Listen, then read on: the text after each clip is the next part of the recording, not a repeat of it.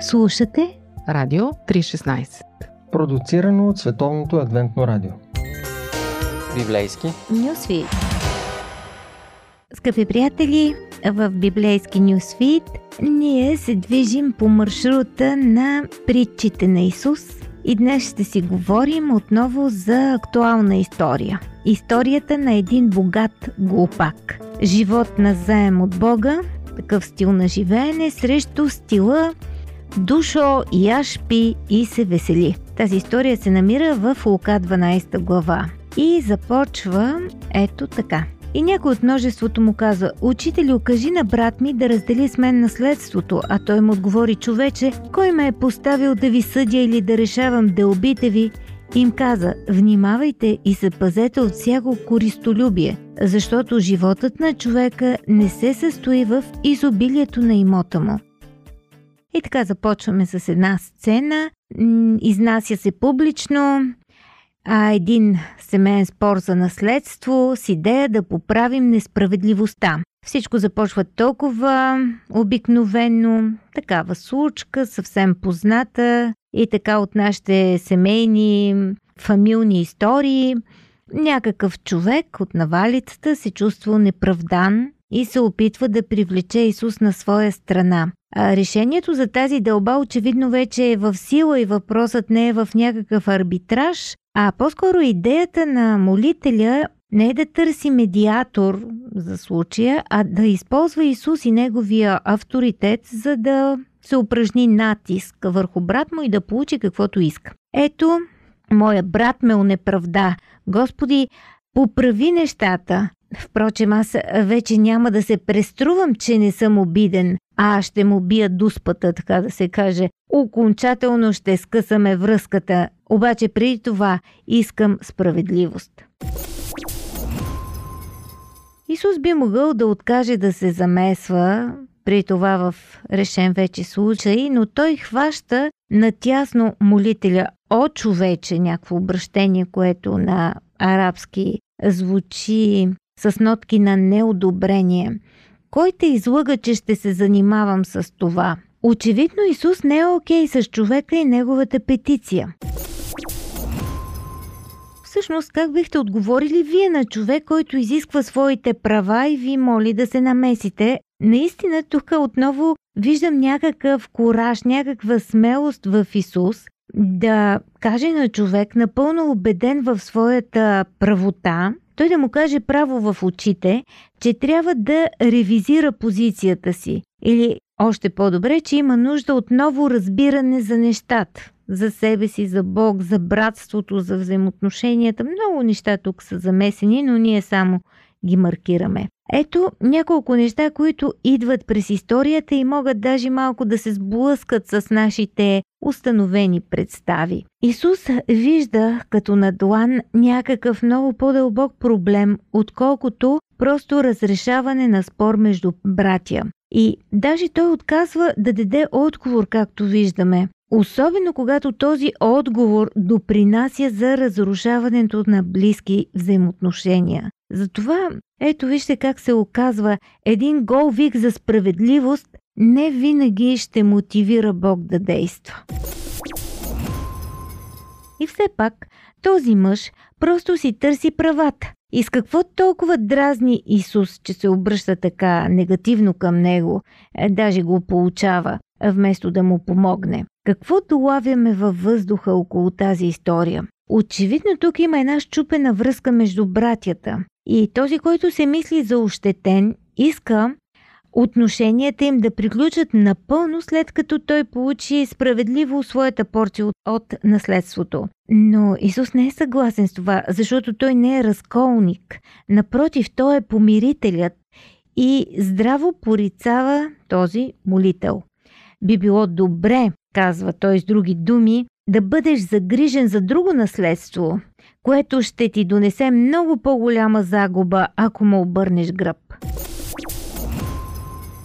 Това вношение идва през историята, която Исус разказва непосредствено след тези реплики. Нека да я чуем. Нивите на един богаташ родиха много плод. той размишляваше в себе си и си казваше какво да правя, защото нямам къде да събера плодовете си. И каза, ето какво ще направя. Ще съборя житниците си и ще построя по-големи. И там ще събера всичкото си зърно и благата си. И ще кажа на душата си, душо, имаш много блага натрупани за много години.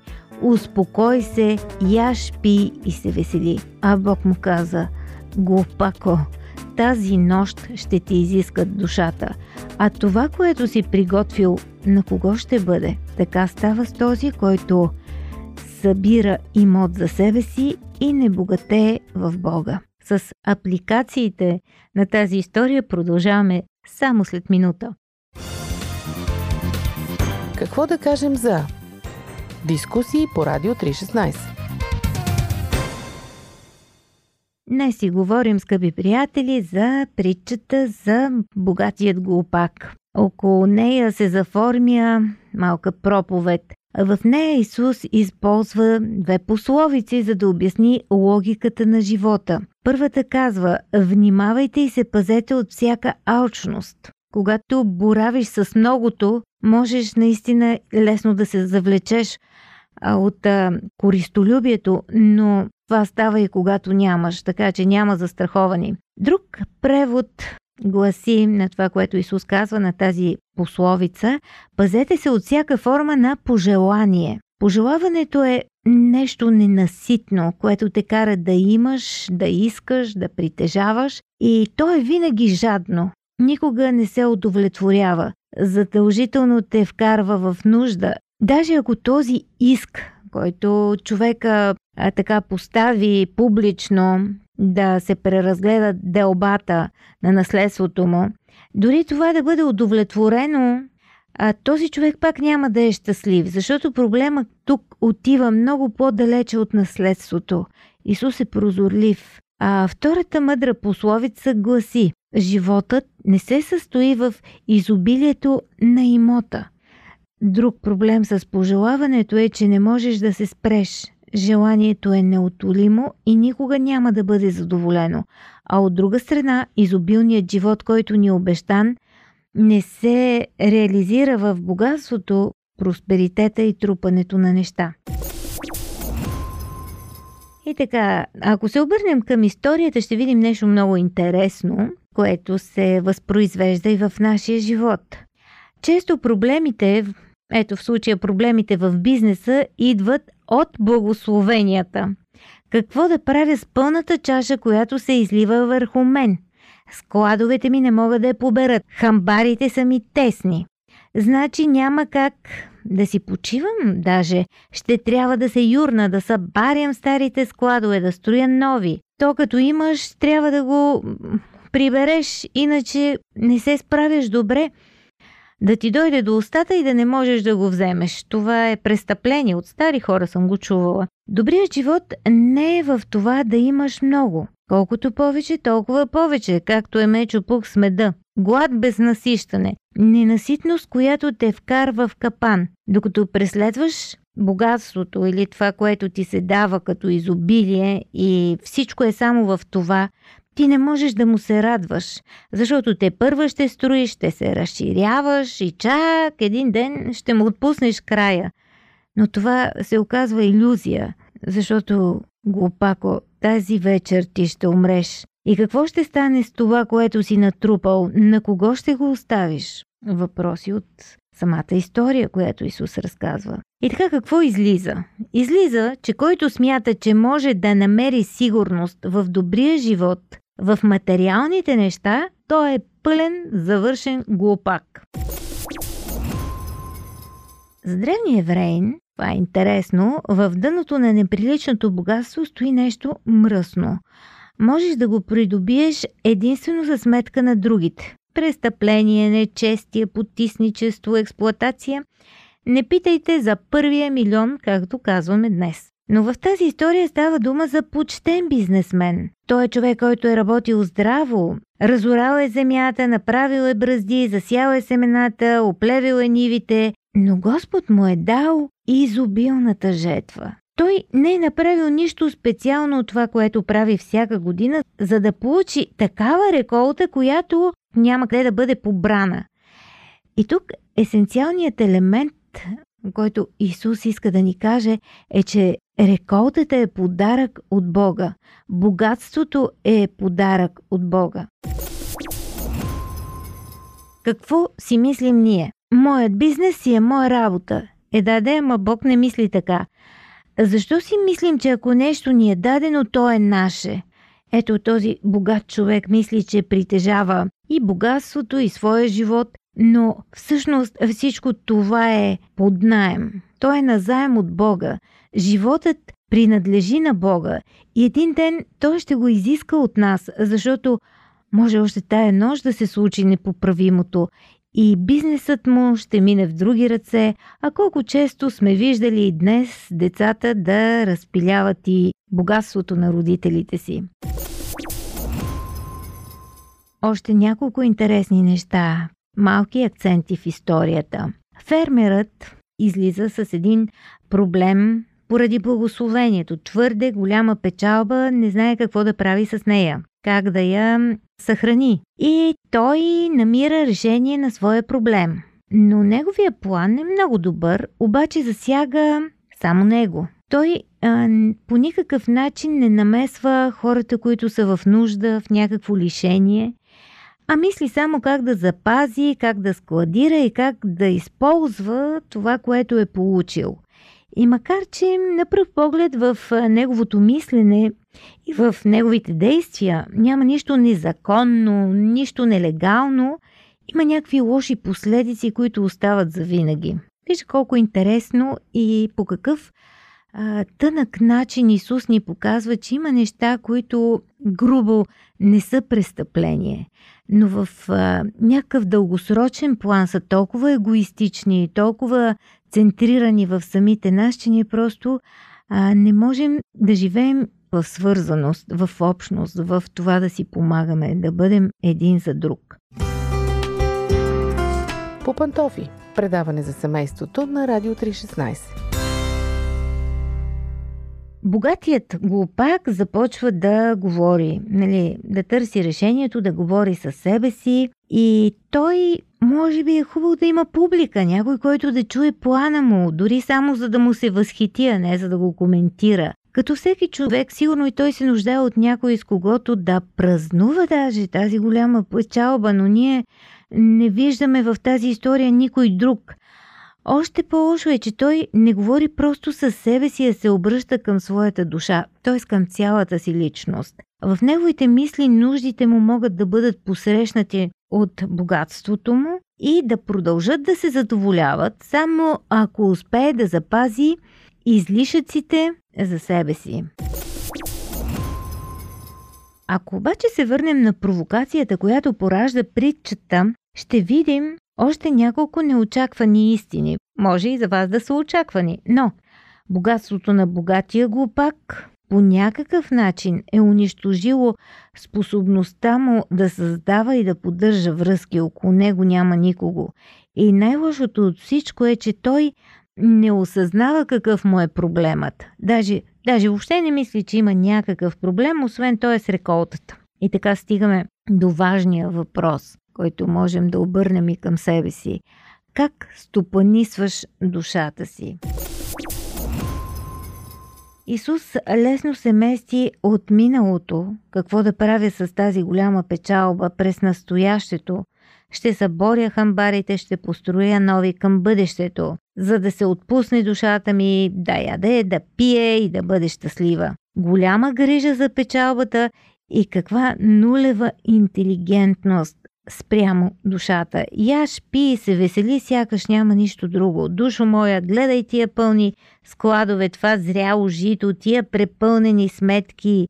Виж активите ми. То сега ще се наложи да бутам, да вдигам, да се разширявам, но един ден, един ден ще му отпусна края, ще ядеш, пиеш, има достатъчно да тъпчеш, даже да остане безкрайен купон душ моя. И Бог казва, бе, той е човек, той е селянин, той е фирмаджи, е много прост. Той не е глупав в бизнеса и се умял е да обгрижи добре земята си. Въпреки това, Бог го е благословил с препълнена чаша. Много повече от това, което е смятал, както са му излизали сметките.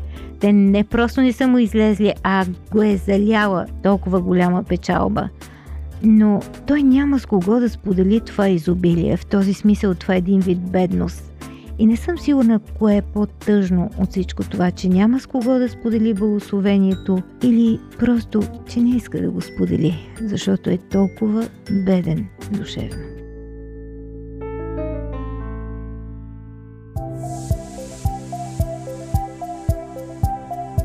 Слушате Радио 316 Продуцирано от Световното адвентно радио Сайт 3-16.bg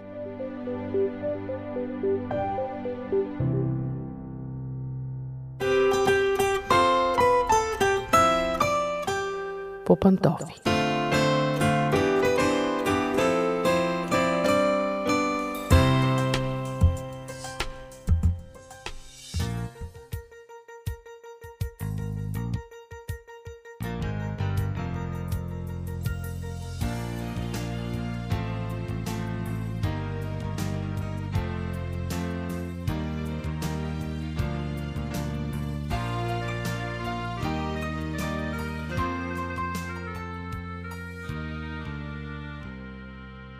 Здравейте, уважаеми слушатели! Аз съм Мира и отново сме на семейна вълна. Започва нашето предаване по пантофи.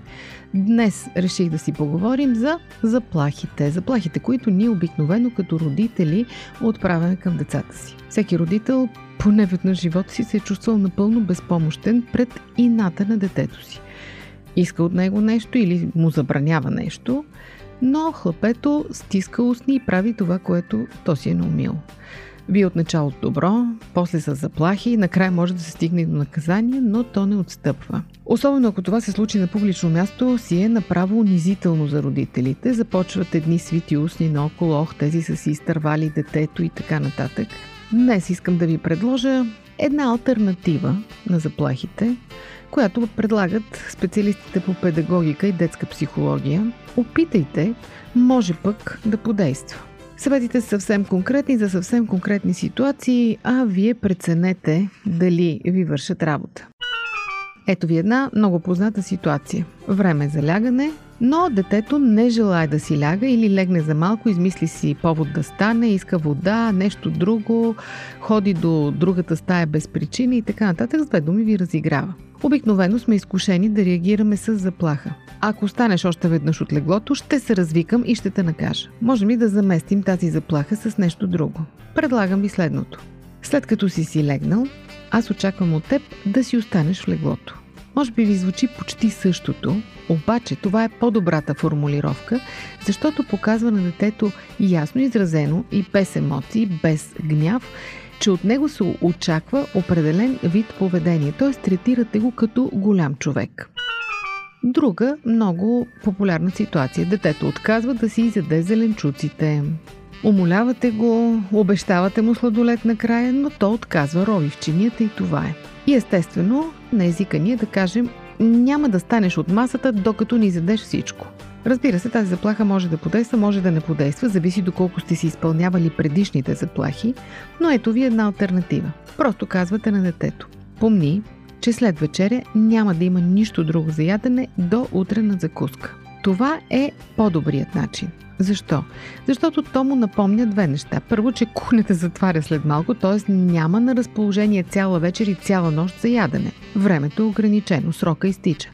И второ, напомняте му, че то решава дали ще яде или не, но просто следващото хранене ще е чак на закуска. Тоест, вие давате на детето право на избор, само да реши какво да прави и съответно след това да понесе последствията от своето решение.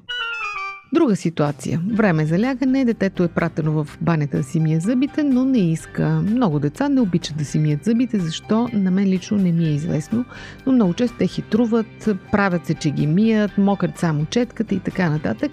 И естествено да се нервираме и накрая да заплашим. Ако не си измиеш зъбите, няма да има приказка тази вечер. Ето ви една альтернатива. Виж какво миличък време е за лягане. Какво правиш първо, когато се приготвяш за сън? Това е друг вид подход. лишен от гневна емоция и на детето му става ясно, че всичките ритуали, свързани с лягането, вече са започнали, то няма избор. Вие не го заплашвате с наказание, но то разбира, че просто ситуацията вече е друга.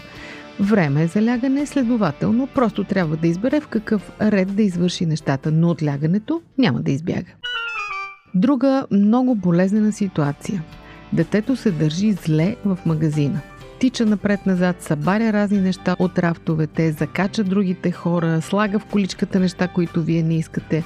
Две думи ви изнервя. Изкушени сме да се развикаме. Ако не спреш веднага, няма да има филмче като се върнем. Това може да подейства, да, но не е най-доброто. Ето ви, например, една хитринка.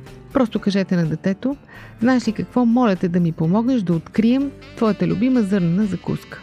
Естествено, че то има такава и когато обикаля около рафтовете да я намери, съответно вниманието му е ангажирано, разсейвате го от негативното поведение, предлагате му позитивна альтернатива и в същото време то свършва нещо полезно. Какво да кажем за дискусии по Радио 316? Искаме детето да нахрани кучето или рибката или котката – много често децата са тези, които са искали вкъщи да дойде животно с хиляди тържествени обещания, че те ще се занимават с него, но знаете, че реалността след това е друга. И в един момент ние вече изнервени стигаме до заплахите. Ако не нахраниш кучето, ще го подаря на друг. Опасна заплаха, сериозна, може би не е най-доброто нещо. Можете просто да кажете на детето. Мисля, че кучето е гладно. Ето е храната. Това спокойно напомняне на детето му подсказва, че има отговорности. Много е важно то да знае, че носи отговорност. Или пък имате дете, което е свикнало да иска всяко нещо с хленч и плач. Това много дразни. Защо е придобило навика е друг въпрос. Понякога бабите са виновни, понякога просто детето си има такъв навик с гените, но вие не искате то да хленчи постоянно. И тъй като сте изнервени, казвате още един хленч и те пращам в стаята и те заключвам там. По-добре кажете на детето. Виж какво, аз не разбирам какво ми говориш, когато хленчиш. Чувам само хленченето. Ако искаш да те разбера, ми го кажи спокойно и нормално. Така вие правите две неща. Първо показвате на детето, че се интересувате от това, което то ви говори, не го пренебрегвате и в същото време му показвате, че не приемате тона, с който го прави. Отново топката е у него и то трябва да вземе решение. Дали иска да бъде разбрано от вас или да продължи с навика си. Друга ситуация. Искате детето да си разтреби стаята. Редовната заплаха е няма да има вечеря, докато не си разтребиш стаята. Да, но в повечето случаи ние изпълняваме, защото детето се мутае, времето за вечеря идва и заминава, вие не искате то да си легне гладно естествено или да си легне в 2 часа през нощта, затова отстъпвате и все пак то си получава вечерята. И урокът не е получен и не е научен. Ето ви альтернатива. Трябва да си разтребиш стаята и да си прибереш играчките. Кога ще го направиш? Преди или след вечеря? По този начин детето разбира, че ви имате очаквани от него, от които то няма да се измъкне и в същото време му давате възможност за избор. Номерът е, ако то предпочете да го направи след вечеря, което е много по-вероятно, вие да настоявате това наистина да бъде свършено, в противен случай е изгубило вашето доверие. Или една друга интересна ситуация, вашето дете обича да клюкарства. Особено момиченцата имат тази склонност постоянно да обсъждат и да дават мнение за чуждото поведение, дрехи, приказки и така нататък. Вие естествено се дразните, искате да го отучите от този навик и заплашвате. Повече няма да те вода на детската площадка, щом клюкариш. По-добре кажете на детето. Виж какво, разбирам, че си сърдита на сестра си или на брат си заради това, което е направил и казал, но иди да му кажеш на него. Не го съобщавай на мен. Това мен не ме засяга. Това е по-добър вариант. Така помагате на детето да разберем, че той, което носи отговорност за добрите взаимоотношения, не бива да очаква от вас винаги да ги оправяте. Освен това, научавате го да комуникира правилно с други деца. Когато искате от детето да пази тишина в колата, Обикновено казваме, ако още веднъж изкрещиш, обръщам колата и се прибираме. Много често тази заплаха е абсолютно напразна, защото вие сте тръгнали да вършите работа и няма как да се приберете и ще продължите.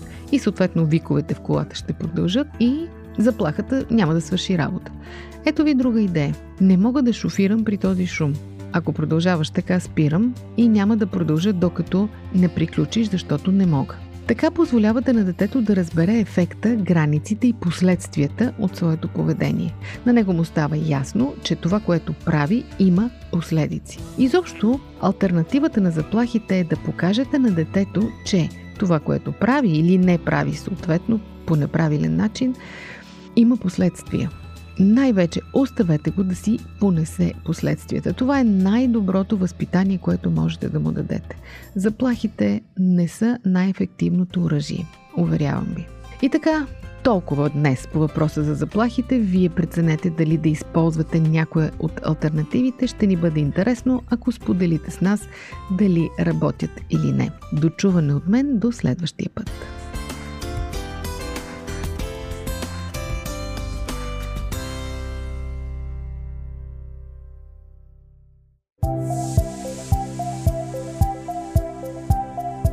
Радио 316 Продуцирано от Световното адвентно радио. Сайт 3-16.bg